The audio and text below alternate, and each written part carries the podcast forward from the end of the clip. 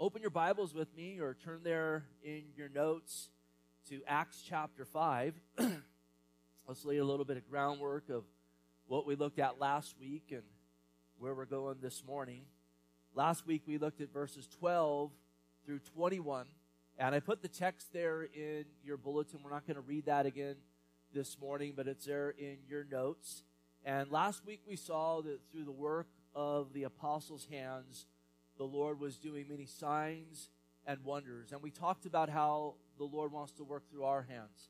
And the title of our message last week was, uh, you know what, being soldiers for Jesus in the great spiritual war. And how the Lord has a call on all of us that know Christ to be about his business, to be a people of prayer, to be a people that are walking in the gifts that he has given to us, to recognize our time here is very short. And we talked about how if everyone in the body of Christ just walked in the simple things God has called them to walk in, what an impact it would make in a world that just desperately needs Jesus. When all the parts of a body are just functioning and serving in their own role, man, it makes the body so much more effective and so much more healthy. We also talked about how as they walked in the power of God and preached the gospel of Jesus Christ uncompromised, the Lord added to the church. The Lord healed many, Many were delivered from devils. And as a result of that, as a result of this great move of God, the enemies of the cross, as well as the enemy of our soul, was indignant. That's the word used there in the scripture, which means to be furious, to be filled with anger. And as a result, the enemy, you know what, struck against the church. We saw that Peter and John, and it says the apostles were arrested they put them in jail for preaching the gospel of the Lord Jesus Christ. But praise God, our God is greater and our God is higher. I know a song that goes like that. And remember, the Lord sent an angel that had lock picking skills. And he went there that night and opened the uh, gate of the prison and told them to go and to teach these words of life, to go there back to uh, the temple and proclaim the good news of Jesus. And it says that they went and they did as the Lord had called them to do. And so we pick things up here this morning. That's where we are in the text. We'll read verse 21 here in a second and dive into this. And this morning, what we're going to look at is the fact that the enemies of God and oftentimes the enemy of our soul, uh, you know what? Lucifer, who has fallen, and those angels that fell with them that are part of this spiritual war that we're in, they think they're in charge, but Listen, there's good news. They are not. God is on the throne, and God is ruling and reigning on high. We're going to see as well in the midst of this as these men, these enemies of the cross that were in a place of power and in a, in a government type position, they commanded them, in fact, they strictly commanded them not to preach Jesus. And so they were in a place where the Lord had told them to take the gospel out to the world, and now here is a government entity telling them it is illegal to do this, and they have the question, what do we do? And we're going to see clearly. We're going to see clearly in this text and in Scripture that we are always called to obey the laws of God and the commands of God over the laws of men that come forth that are contrary to what God has called us to do. And listen, in this day we're living in now, we need to know these things because we're getting pressed right now. I think in many ways the church is being tried to put in the corner and being told to be quiet. And so, how do we balance this? How do we balance, you know what, honoring the laws of the land and doing our best to be respectful of those authorities, but at the same time knowing that God is the highest authority and God has called us to walk according to his word. And we'll see the response they give to these men is we ought to obey God other than men. And then finally, we will see in all of this, praise God, that the gates of hell will never prevail against the church. And now, even in the midst of these trials, in the midst of these things that come our way, as we put our eyes on the Lord, listen, He always works things for good for those that love Him and are called according to His purpose. Let me ask you this morning do you love the Lord? Can you say amen to that? And then let me ask you as well, I'll start early. Do you know the Lord? Have you called on His name? Can you say amen to that? Then listen, as you've called on the name of the Lord, the Lord has called you according to his will. And if you're called according to his will, you'll call on the name of the Lord. It's amazing how that works out. So, what we're going to do from here is we're just going to make our way down through the passage a few verses at a time, and you should be able to follow along real closely there and easily with your notes. You'll notice the boxed scripture there in your notes.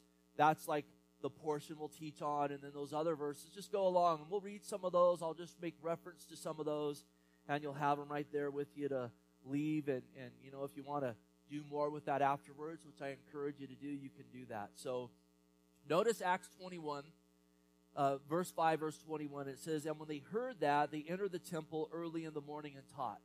After they'd heard the angel tell them, Go teach these words of life, they went up and they went after they'd been sprung from jail. It says, But the high priest and those with him came and called the council together with all the elders of the children of Israel and sent to the prison to have them brought. And now notice verse 22.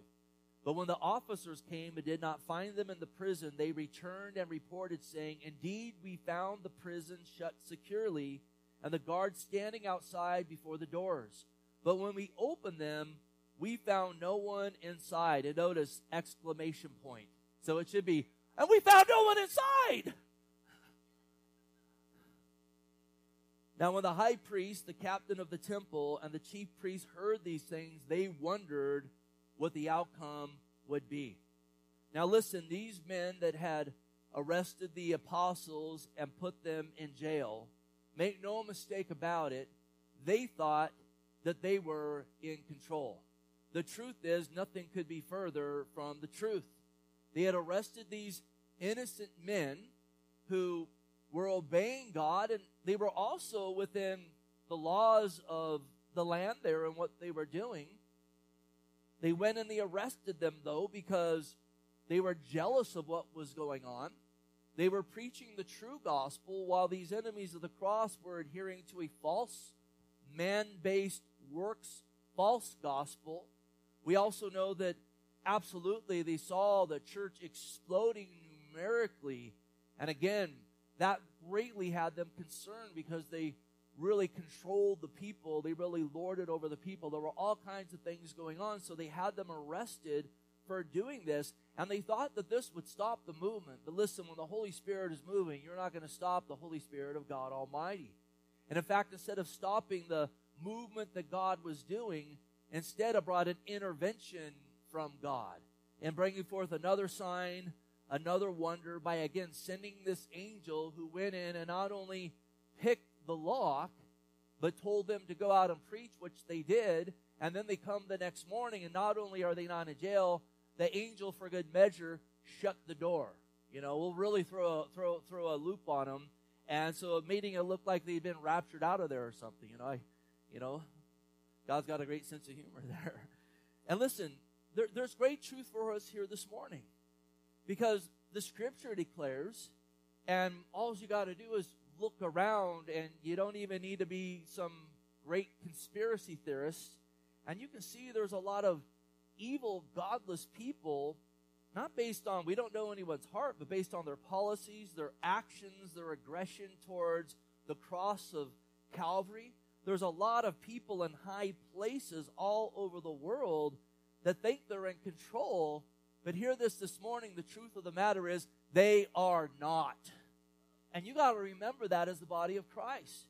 You got to know that we have an enemy of our soul that loves to engage in psychological warfare, to come against our minds, to make us start to think that God's not on the throne, but these people that have been put in these places, a lot of times there is a reflective of the people that they even, you know what, rule over.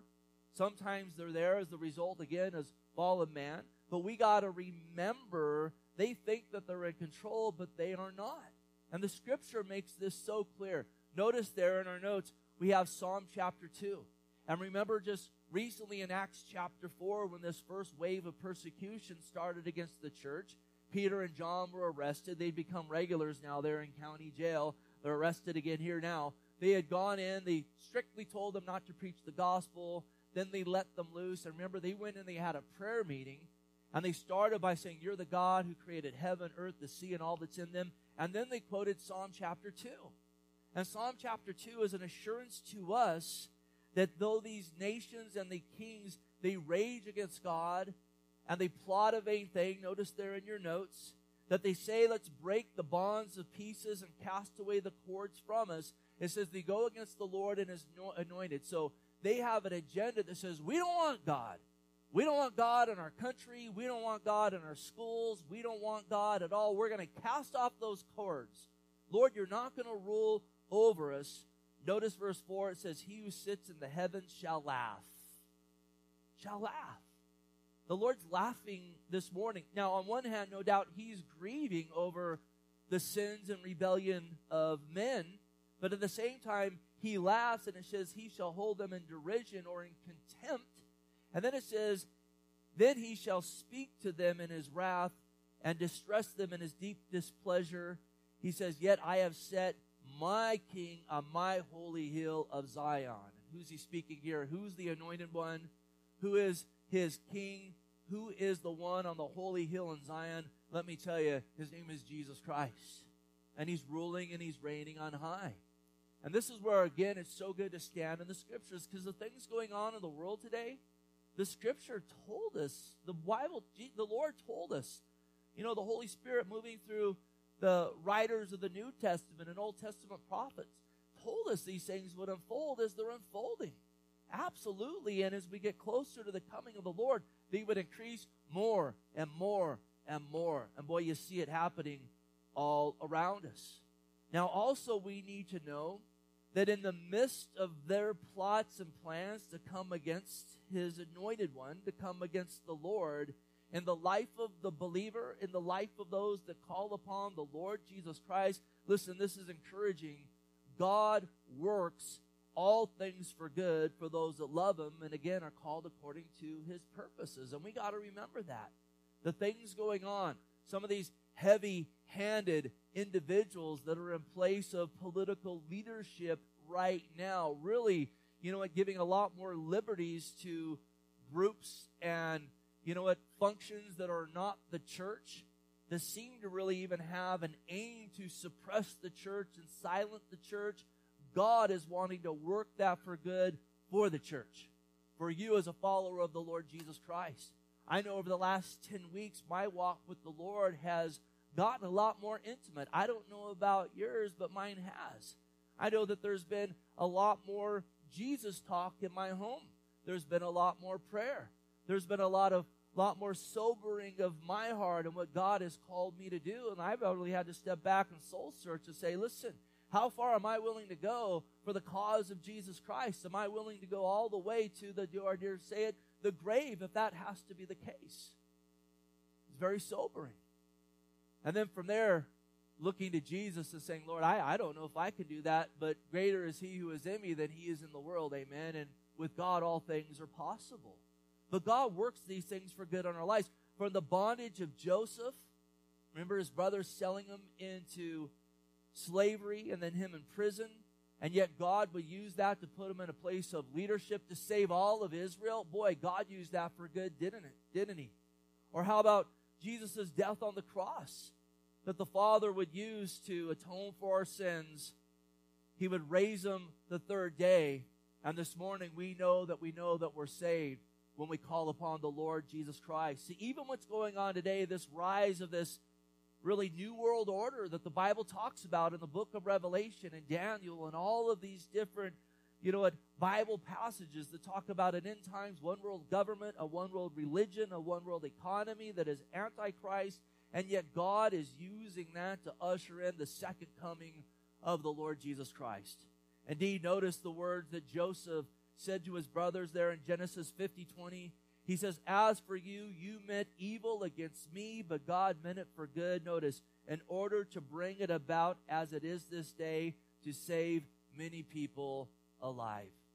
And I have no doubt that the things going on in the world today, God is wanting to use it for good in the life of His church, to stir us to abide in Christ, to be about His business with the hopes that it would save many people alive, that would bring many people to salvation. Listen, the Lord is long suffering in his coming, not wanting any to perish. As we talked about last week, the field is wide into harvest, but the laborers are few. We got to recognize right now the Lord is wanting to see people come to know him. And we can also be assured as well that listen, if that day comes where we get arrested for being followers of the Lord, and I know in the West we're like, what, what, could that ever happen? Well, 10 weeks ago we might have thought more like that. Maybe this morning we're not thinking so much that way. That day could come. That day could come for me today. I, I don't know. But we need to know this that our confidence is in the Lord. And in the last days, Jesus did say that there would be heavy persecution against the church. We'd be hated by all nations. And even talks about being arrested for being followers of the Lord. Notice there in Mark chapter 13, there in your notes. But in verse 11, it says, But when they arrest you and deliver you up, do not worry beforehand or premeditate what you will speak, but whatever is given to you in that hour, speak that, for it's not you who speak, but the Holy Spirit. Because in the context, he says, this will happen so that you can be a witness to those that you stand in front of, those who try you. And I don't think that always just necessarily happens in a law of court as a Christian, we're getting tried all the time, right? People interrogating, what really are you about? How dare you put that on your social media? How dare you mention Jesus? Have you ever felt interrogated in a situation like that? Well, listen, let's make sure we're led by the Holy Spirit in our response versus our flesh. You, you know the difference between the two, right? The flesh can make things real ugly, but the Spirit of God, who's given us the Word of God, boy, those answers are so much better. Now, notice here, verse 24 again, it says, Now, when the high priest, the captain of the temple, and the chief priests heard these things, they wondered what the outcome would be. When they heard, they went to the prison. The prison door was shut, but they weren't in there. What in the world's going to happen? Now, listen, they had just seen not many weeks earlier the Lord crucified, resurrected, and resurrected from the grave. They had seen the church birthed and exploding out. They get, so we're seeing great signs and wonders. They saw that in the midst of this, the people that weren't believers were esteeming the church because they had a real walk and were really walking what God had called them to walk to. There was not a lot of hypocrisy in the church. And now they come here to this empty cell, and no doubt they were thinking, what in the world could be next? What's going to happen, you know what, in the next scene? Well, notice verse 25. It says, So they came and told them, saying, Look, the men whom you put in prison are standing in the temple and teaching the people. And this was a big time burn on these guys that had arrested the apostles because they had went and flexed their muscles saying, We're going to imprison you. And the Lord once again had one upped them. Aren't you glad we have a God that always one ups the enemy? no doubt, as they were wondering what would happen next, they were hoping that, listen, they got out of prison and they ran away and we'll never see them again and they're out hiding in a cave somewhere. Satan always wants that. Whenever Satan roars, whenever he's playing those psychological games to get us not to lean and stand on the Lord, but instead to lean on our own understanding, he always does that in hopes that we will shrink back. Because hear this this morning. I'm convinced that he is more knowledgeable of the power that we have in Christ Jesus than we than we recognize or we know. He knows more than we know. It shouldn't be that way. Of the power of the name of Jesus, of who we are in the Lord Jesus Christ. He knows Mark 16, 16 through 18 is legit. When Jesus says, He who believes and is baptized will be saved, but he who does not believe will be condemned. And all these signs will follow those who believe. In my name, they'll cast out demons. They'll speak with new tongues. They'll take up serpents. And if they drink anything deadly, it will by no means hurt them. They will lay hands on the sick and they will recover. Now, we talked about the context of that last week and not tempting the Lord. But listen, the main emphasis here is this that in the name of Jesus, we have authority over the enemy of our soul. It doesn't mean there won't be spiritual warfare, and at times we got to pray through the night and so forth. But there's power in the name of Jesus. And those that have called upon the name of Jesus as Lord and Savior, listen, He indwells in you. And as I quoted earlier, greater is He who is in me, greater is He who is in we than He who is in the world. Can we say amen to that this morning?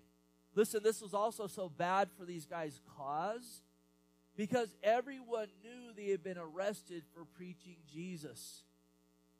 Everyone knew, and we'll see this clearly in the next verse, that these guys were doing a great work. Listen, even if you had issue with the gospel, you're seeing people getting healed, you're seeing people getting freed from the demonic and so forth. You know, you'd, you'd have to be pretty hard hearted, even as one that doesn't follow the Lord, to say, oh boy, you know, shut all this down when you're seeing the lame walk and the blind see and so forth. And these guys went and arrested these men. That's not good for public relations when the public is holding this group in high esteem. And now you find out that they're no longer in prison. It was empty, the door shut, and then on top of that, they're in the place where you peddle your false gospel right there in your pulpit, preaching the resurrected Lord. Now, notice verse 26. Then the captain went with the officers and brought them out without, without violence. Notice, for they feared the people lest they should be stoned. And here's the difference, and this should be one of the great differences between the church and followers of Jesus Christ and the world. The apostles and the church feared God. They had an awe of God, a reverence of God. They believed God's word was true, and as a result, it affected the way they lived their life. That is a fear of God. These religious, rebellious Jews, though, you know who they feared? They feared men. And it's always so much better to fear God and be led by Him than to fear men and be led by them. Because they're fearful in doing this. Listen, they might pick up rocks and stone us. So we better take these guys and approach them without any violence at all as we bring them in to interrogate them as well. Got a verse there in Matthew 10 about Jesus telling us not to fear men, but instead to fear God. He says, Don't fear men who can kill your flesh, but fear God who absolutely can destroy both the, bo- the body and soul in hell. Because I'll tell you, one of the great steps in coming to the Lord Jesus Christ is a fear of God, a recognition I'm a sinner, I'm under condemnation of my sin, but Jesus Christ died on the cross for my sin, and he rose from the grave so I could have forgiveness and I could have salvation. Oh Lord, let me humble my heart and call upon your name. Listen, when you got saved, it was in part by a fear of God that had sobered up your thinking and sobered up your soul. And we want to walk in the fear of the Lord. And listen, in like manner, as these guys were fearful, the enemy of our soul, again, he talks tough, he talks a big game, but you got to understand that he trembles at the thought of our God. He trembles at the thought of God's wrath that will soon be poured out on him, as well as the majesty of God. James 2:19 says, "You believe that there is, there is one God, you do well." Then it says, "Even the demons believe and tremble." Listen, this is about knowing who our God is and knowing who we are in our God. We need to know this in the day that we are living in. Now notice verse 27. And when they had brought them, they set them before the council, and the high priest asked them, saying, did we not strictly, I like that word they use there, you know, did we not strictly command you not to teach in this name? And look, you have filled Jerusalem with your doctrine and intend to bring this man's blood upon us. And you kind of ask the question here who do these guys think that they are? They're really trying to put themselves in a place of God. You know, how dare you do what we told you not to do when God had told them to do what they were doing?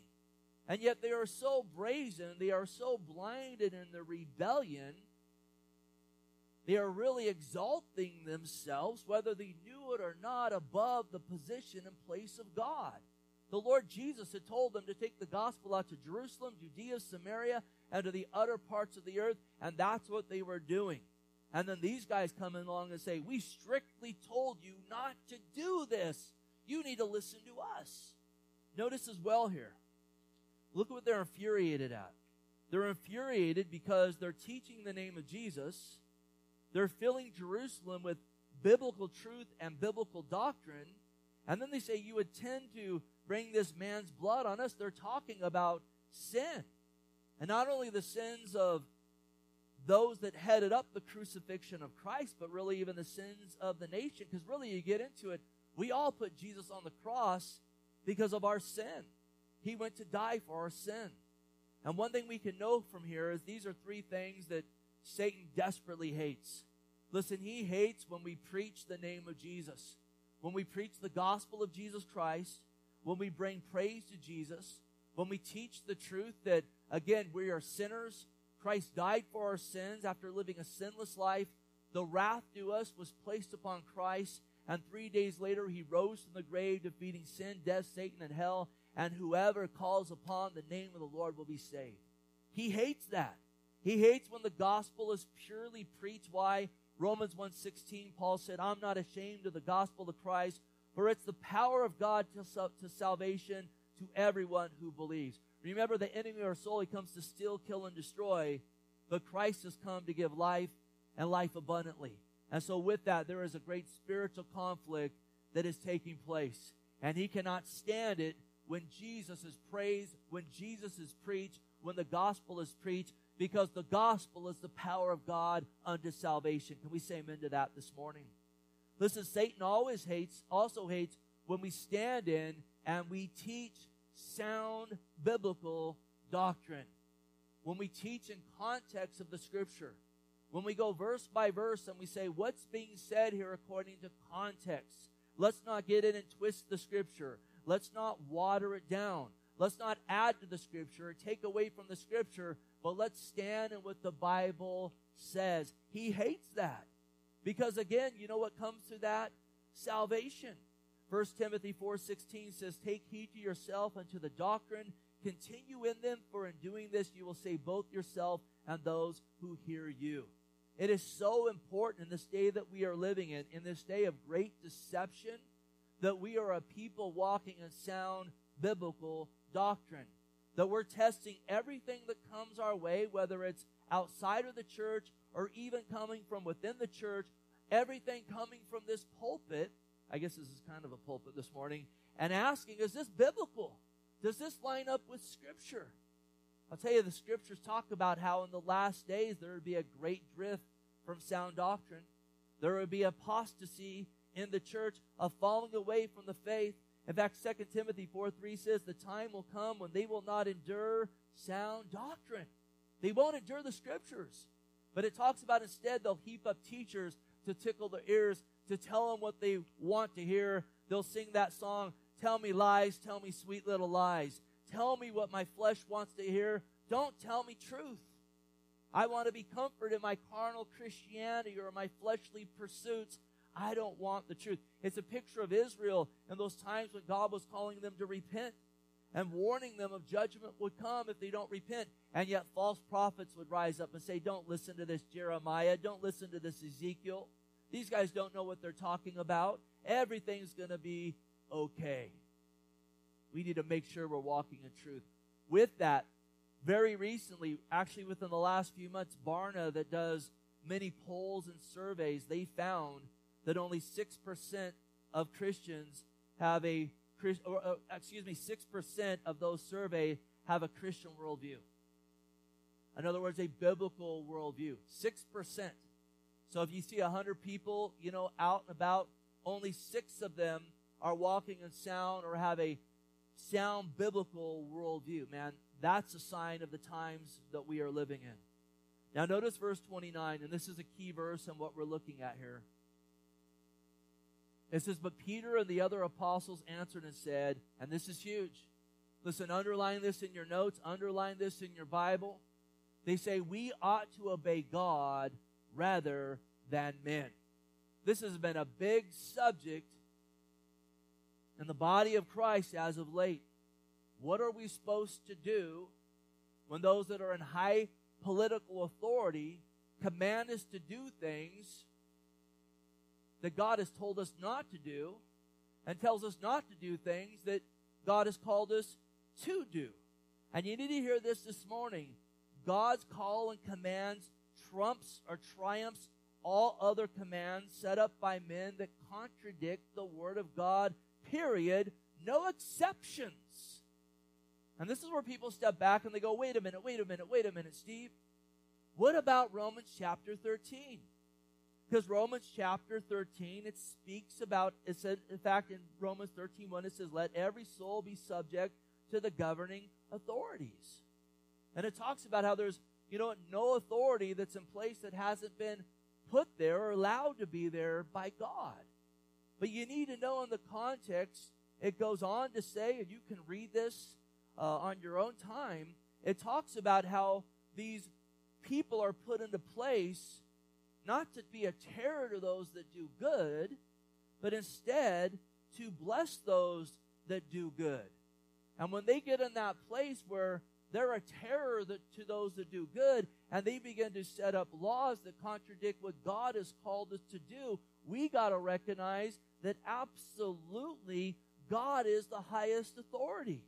And we are not subjected to Romans chapter 13 when the powers that be are telling us to go against the commands of God that are that are for our good. That's what's going on right here. Listen, these religious Jews, they didn't just have a religious authority, they had a civil authority there as well. They had arrested them and put them in prison. They were allowed to do that. And they said, Listen, we're not going to listen to you. You're strictly commanding us not to do this, but we're going to listen to God. We're not going to listen to men.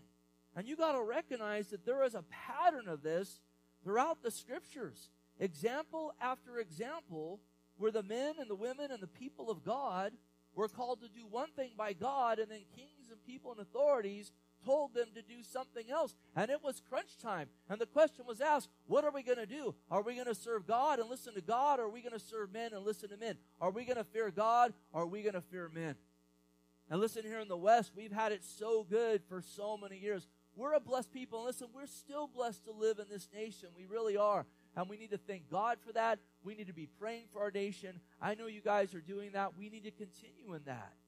But biblically, when it comes to end times prophecy, again, we are told, again, is Jesus your Lord? Can you say amen to that? Then Jesus said, You're going to be hated by all nations.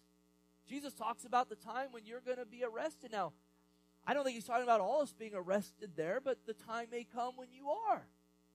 Not for evil doing, but for serving the Lord. And what are we going to do? What are we going to do when our faith is put to a test like that? You need to know, again, we've been so blessed here in the West, but over the last hundred years, there have been more people martyred for the cause of Christ than those other 1900 years combined. And these things are beginning to seep into our culture. And again, it's not a new thing biblically. There's several texts there that I have for you. I'm not going to read through all of these, but I want to just touch on these and just highlight them. Back when Israel was under the bondage of Pharaoh in Egypt, and God was using that bondage to abound them and grow them. They went from 70 to millions of people. The more they were oppressed, the more that they grew. And the king of Egypt saw, saw this happening and he said, We got to stop this. And so he called the midwives that would help the Israeli women give birth. And he said, Listen, if it's a girl that's born, that's fine. But if they have a son, you need to take that son. And notice there, he says specifically in verse 16, if it's a son, you shall kill him. If it's a boy, kill him. If it's a daughter, then she shall be alive. Notice verse 17, but the midwives fear God and did not do as the king of Egypt commanded them, but saved the male children alive. The high authority said, You need to do this. And they said, We fear God. We will not. And then they came and they questioned them.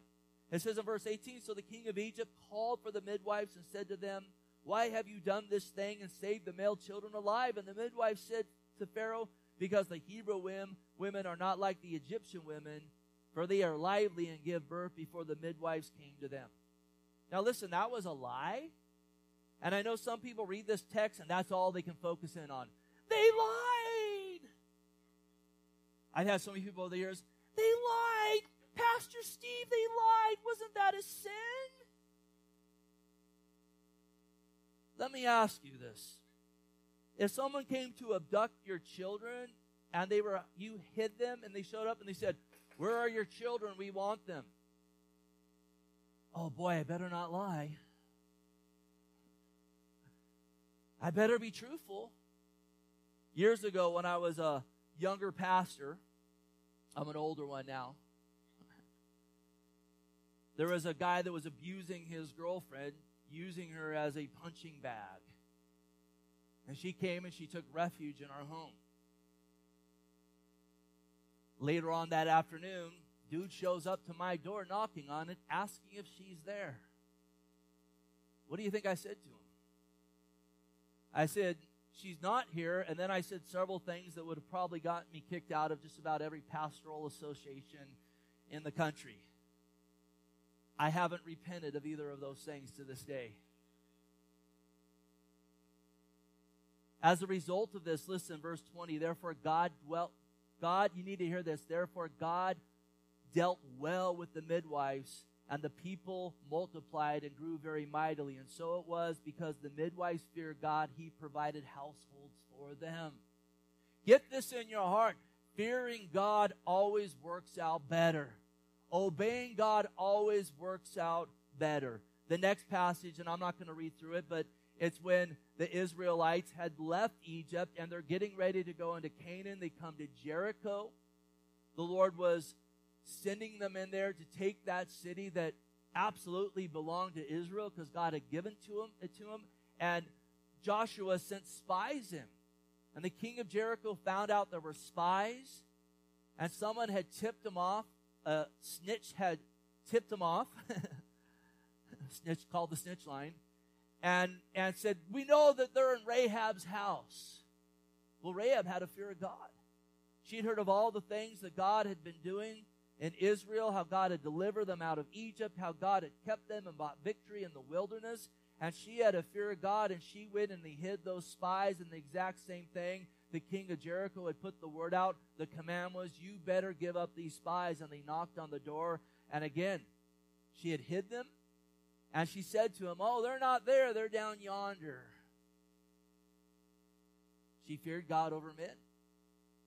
Rahab, listen, go read Hebrews 11. Rahab, and, and she's called Rahab the harlot. That was before Christ. she's in the hall of faith in Hebrews 11 Read all these men, and then Rahab, who stepped out in faith and served God. You know where she's also found? In the genealogy of the Lord Jesus Christ. Better to fear God than to fear men. Better to obey God than obey men. And then in Daniel chapter 3, Nebuchadnezzar had set up this gold image, and at the playing of all of these instruments, everyone was supposed to bow down and worship this thing. But there were certain Jews, Shadrach, Meshach, and Abednego, when the sound was made, they didn't bow down. Now, there were no doubt hundreds of thousands of people at this assembly. They didn't bow down and probably would have went without notice, except there were certain, again, snitches in the crowd that snitched them out to Nebuchadnezzar. There's a snitch theme going on here. Are you getting that? They snitched him out. And they were questioned. They said, We won't bow down. We serve the God of heaven. These guys were actually high in the government themselves. But they said, We will not bow down. Remember who didn't bow down? They were supposed to go in the fiery furnace. So they said, Light that thing up, make it hotter and hotter. God not only preserved them, but when they were in that fire, Nebuchadnezzar looked in and he said, Didn't we throw in three? Why do I see four? And why does the fourth look like the Son of God? Think about Daniel. Again, Darius, the king, was manipulated in passing a law that no one should pray to anyone but him for 30 days. And if they didn't pray to him, they'd be thrown in the lion's den. And what did Daniel do? What did Daniel do? In verse 10, it says, When Daniel knew that the writing was signed, he went home, and in his upper room, with his windows open toward Jerusalem, he knelt down on his knees three times that day and prayed and gave thanks before his God as was his custom since the early days. I think we all know how that goes. God preserved him, God shut the mouths of those lions, and God even prevailed over his enemies. And listen, even Jesus himself, I won't read it, but in Matthew 12, the Lord healed often on the Sabbath. And these same Jews that were coming against the early church had added to the law of God, and they said on the Sabbath, you can't heal anybody, and if you heal anybody, you are guilty of breaking God's law. They had added to that to the scriptures. God had never said that. Listen, the Sabbath is to give people rest. Is there a greater rest than healing someone of their affliction? I, that's one of the greatest rests that you could have. But they had added to that law and they accused the Lord again of coming against the laws of men. And what did Jesus do? Jesus, even all the more, healed on the Sabbath. Here a Sabbath, there a Sabbath. He was healing Sabbath after Sabbath, showing them, I'm going to obey God my Father, not listen to you. These are trying times that we are in. And we got to know this truth and we got to stand in it. And listen, I know some of these things are hard to navigate. For the last 10 weeks, we've been praying profusely of what to do. And initially, listen, we shut things down. I believe it was the proper thing to do.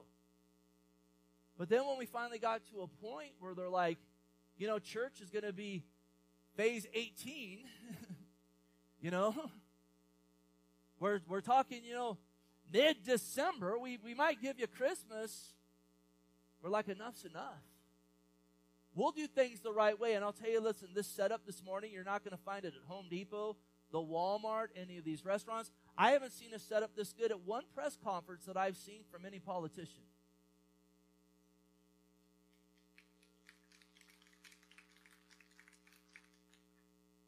Hebrews 10:37 But yet for a little while he who is coming will come and will not tarry. Now the just shall live by faith, and if anyone draws back, my soul has no pleasure in him. For we are not of those who draw back to perdition, but to those who believe to the saving of the soul. Listen, we got to walk by faith. And hopefully these things are building your faith. Listen, we're not looking at this morning to invoke fear in your heart. God's not going to give us more than we can handle. We need to remember that. He's gracious, He's merciful, He's long suffering in it with us. But let's let these sayings, the Word of God, build our faith this morning. That God's on the throne, that God's in charge, that God's going to go before us. And as we lean on Him, He's going to make our path straight. Can we say amen to that? Now let's close to this. We'll do it pretty quickly. Verse 30, it says, The God of our fathers raised up Jesus, whom you murdered by hanging on a tree. Him God has exalted to his right hand to be Prince and Savior, to give repentance to Israel and forgiveness of sin. And I love this because not only do they not conform what they're telling them to do, they come right back with the gospel of Jesus Christ. They bring the bad news. You murdered him, put him on a tree. You're sinners. They bring the good news, though, that God the Father raised him up and he's Savior, and he'll raise all who repent and he'll forgive them of their sin. He'll save all those that repent and forgive them of their sin. They talk about him being murdered on a tree. I got the passage there in Galatians that refers to the Old Testament law where it says, Cursed is everyone who hangs on a tree. They put Jesus on a tree, and indeed he was cursed in that he took our sin, the curse of our sin, upon himself. But praise God, when he rose from the grave, he defeated that curse. And in Christ, he's defeated that curse against sin, death, hell, and Satan and we're a new creation in Christ Jesus. Verse 32, they say, We are his witnesses to these things, and so also is the Holy Spirit, whom God has given to those who obey him. And nothing's changed to this day.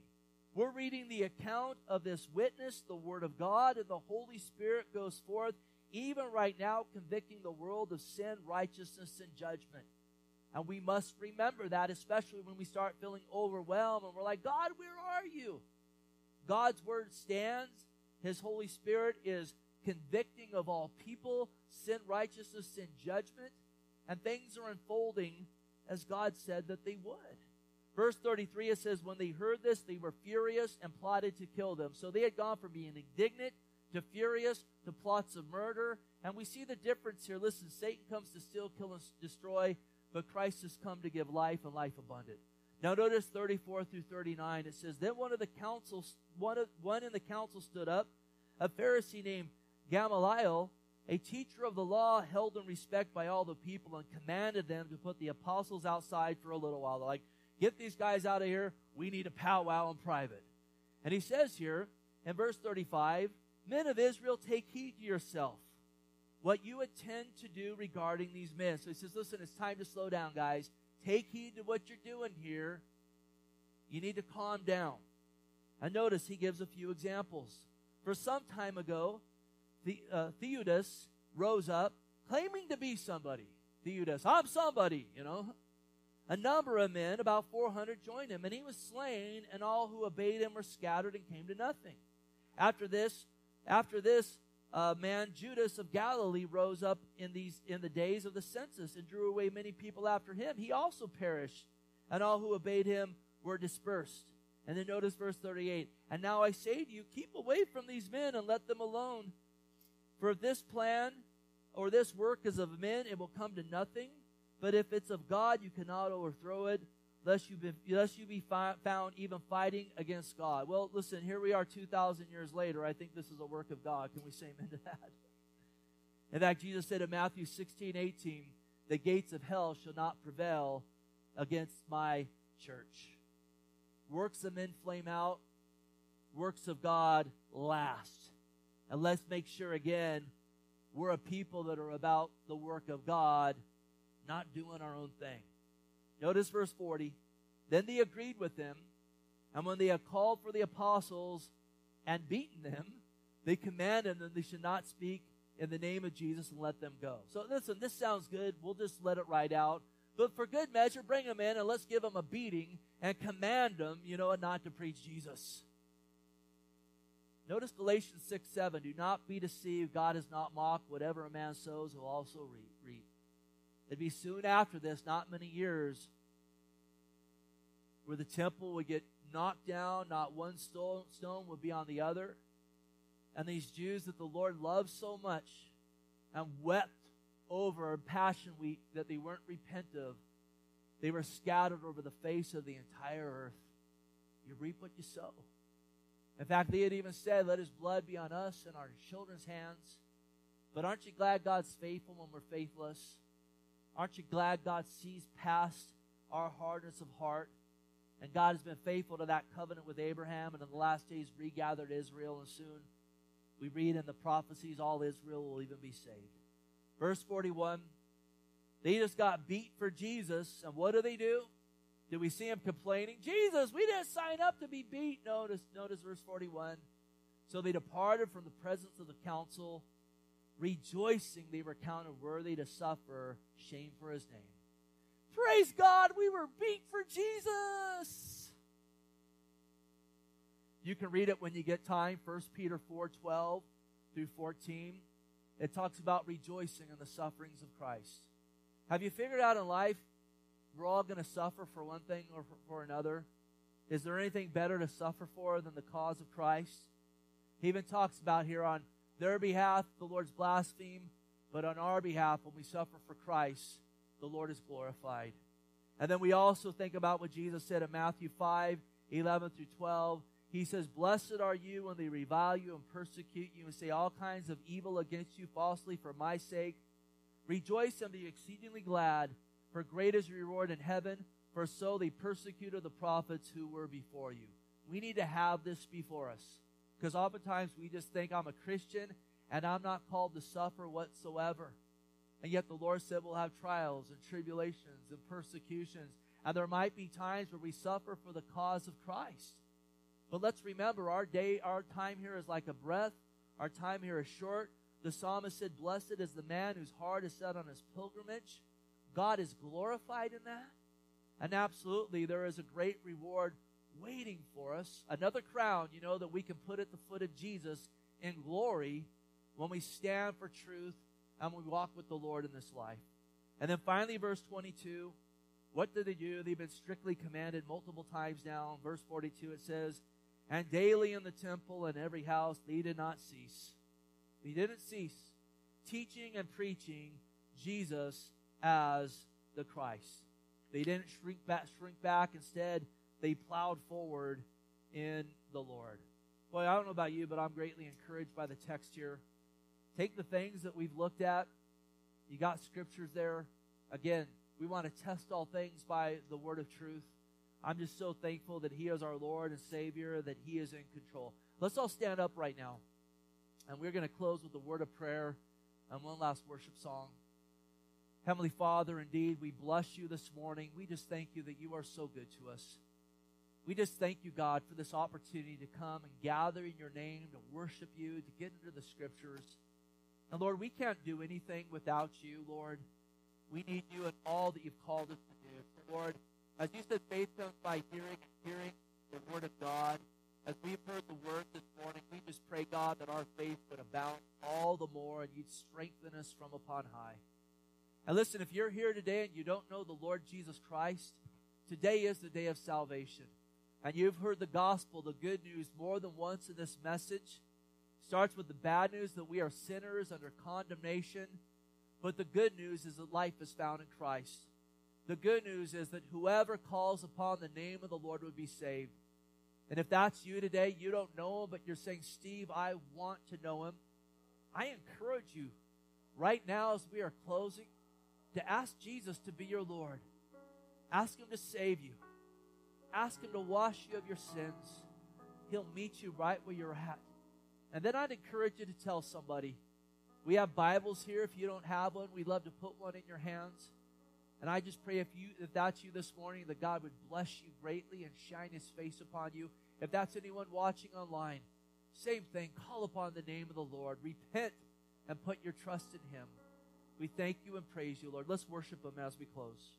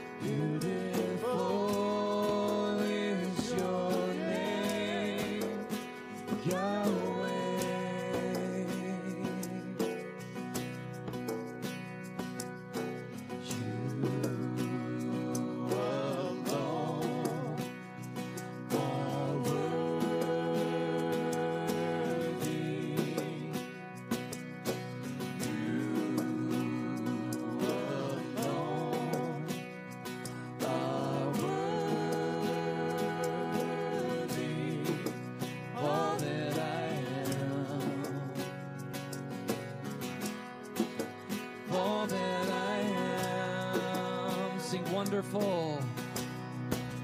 one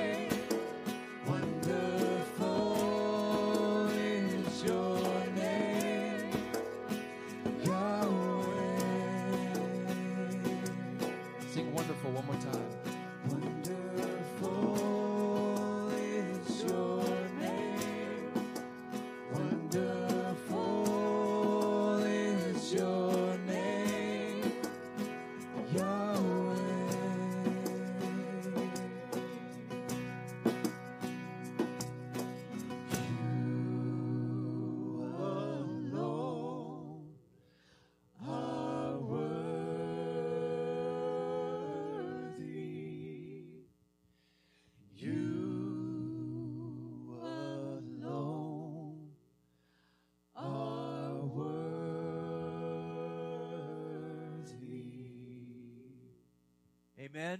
Let's give the Lord a hand clap.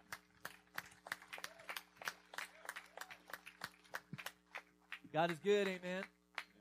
Listen, God bless you guys. Um, listen, on exiting, just if you could do us a favor, make sure you got everything you came with or, or we gave to you on the way in. And uh, I know people are in different places. I know some people are just, you know, wanting to go out and, and, and get going. And so God bless you. I know some of you guys want to kind of stand and talk with people. You know what? Just just try to stay out of you know what the other person's grill.